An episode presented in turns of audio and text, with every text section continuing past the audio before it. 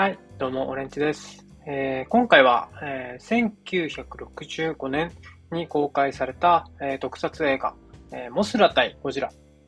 について、え、お話をしていこうかなと思います。モスラ対ゴジラは、え、ゴジラシリーズとしては、あまあ、第4作目に、え、当たる作品で、え、ドラマ部の監督は、まあ、前作のキングコング対ゴジラから引き続き本田一郎が、えー、特技監督は、えー、まあ、こちらも引き続き、えー、円谷英二が務めています。はい。で、僕がまず、えー、目を奪われたっていうのが、えー、まあ、冒頭の嵐を表現した特撮でした。はい。で、嵐の一連のシーンがですね、とにかく、えー、すごくって、えー、ここまで荒れ狂う水を主役として、えー、とした特撮は少なくとも、えー、ここまでのゴジラシリーズの中では、まあ、初めてのことだったのかなっていうふうに思います。よく目を凝らすとですね、まあ、雨粒だったりだとか、泡立てられた粒子の大きさっていうのが、えー、まあ、実物体とは異なっていて、えー、まあ、ジオラマによる特撮だということに、えー、気づくこともできるんですけども、ま本物の嵐に見せようとする職人技が、まとにかく光っていた、えシーンなのかなっていうふうに思います。嵐のシーンにおける、えー、職人技っていうのは、えーま、カメラを回すスピードが関係して聞いています。はい。で、カメラスピードをですね、ま、調整することによって、えー、スロー撮影のような映り方になって、えーま、水の動きに魔法をかけることができ、えー、大海原の嵐のように見せていたんですね。はい。で、つぶらや英二はですね、どんなスピードで回せば水が巨大に見えるのか、またどんなスピードで回せば炎が巨大に見えるか。など、えー、カメラスピードにですね、熟知していたと、まあ、彼の弟子にあたる、えー、有川貞正と、えー、富岡元義は語っています。つまりですね、えーまあ、炎だったり水、また風などの、まあ、エレメンタル的な要素っていうのは、え、カメラスピードによって、え、巨大を表現することができるのかなって思います。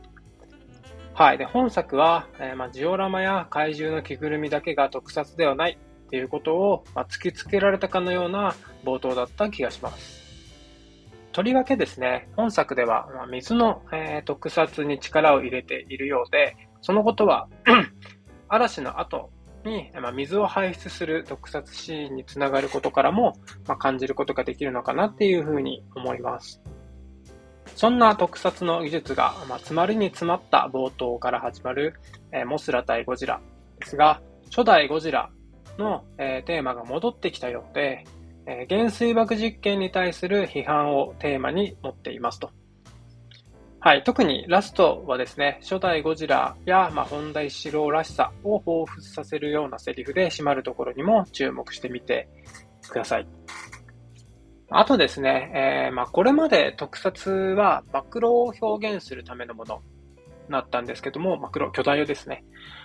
はい、まあ、小美人っていう、えー、キャラクターが登場したことで、まあ、ミクロを表現するためにも活用され活用されるようになった点っていうのも、まあ、面白いのかなっていうふうに思います。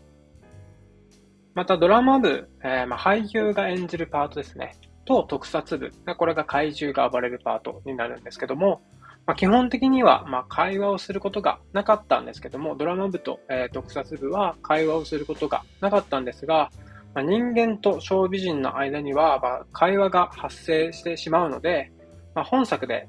えー、まゴジラシリーズとしてはですね、は、えー、まあ、初めて、えー、ドラマ部と特撮部が会話をするようなつながりも発生しています。はい。にもかかわらずですね、まあ、ここまで違和感なく、えー、見せれるっていうのは、まあ、本当に素晴らしくて、えー、まあ、本来素人、松村屋英二の名コンビだからこそなせる技なのかもしれないなっていうふうに思いました。例えばですね、まあ、両者の目線にはですね、何の違和感もあ,、まあ、ありませんでしたし、えー、まあ、ミクロ化した街とは正反対にマクロ化した、えー、部屋の中で撮影された特撮っていうのも、まあ、見事だったのかなっていうふうに思います。またですね、えー、まあ、連続して、え、まあ、3回、4作品か、え、ゴジラを見てきてですね、ま、毎回ゴジラのビジュアルっていうのが、ま、少しずつ変わっていくっていうのも、ま、ゴジラシリーズの醍醐味なのかなっていうふうに思います。はい。で、本作のゴジラはですね、まあ、ファンの間ではですね、モスゴジっていう風に言うらしいんですけども、まあ、少しばかりドジな感じが目立つところも、まあ、可愛かったりもしたのかなって思いました。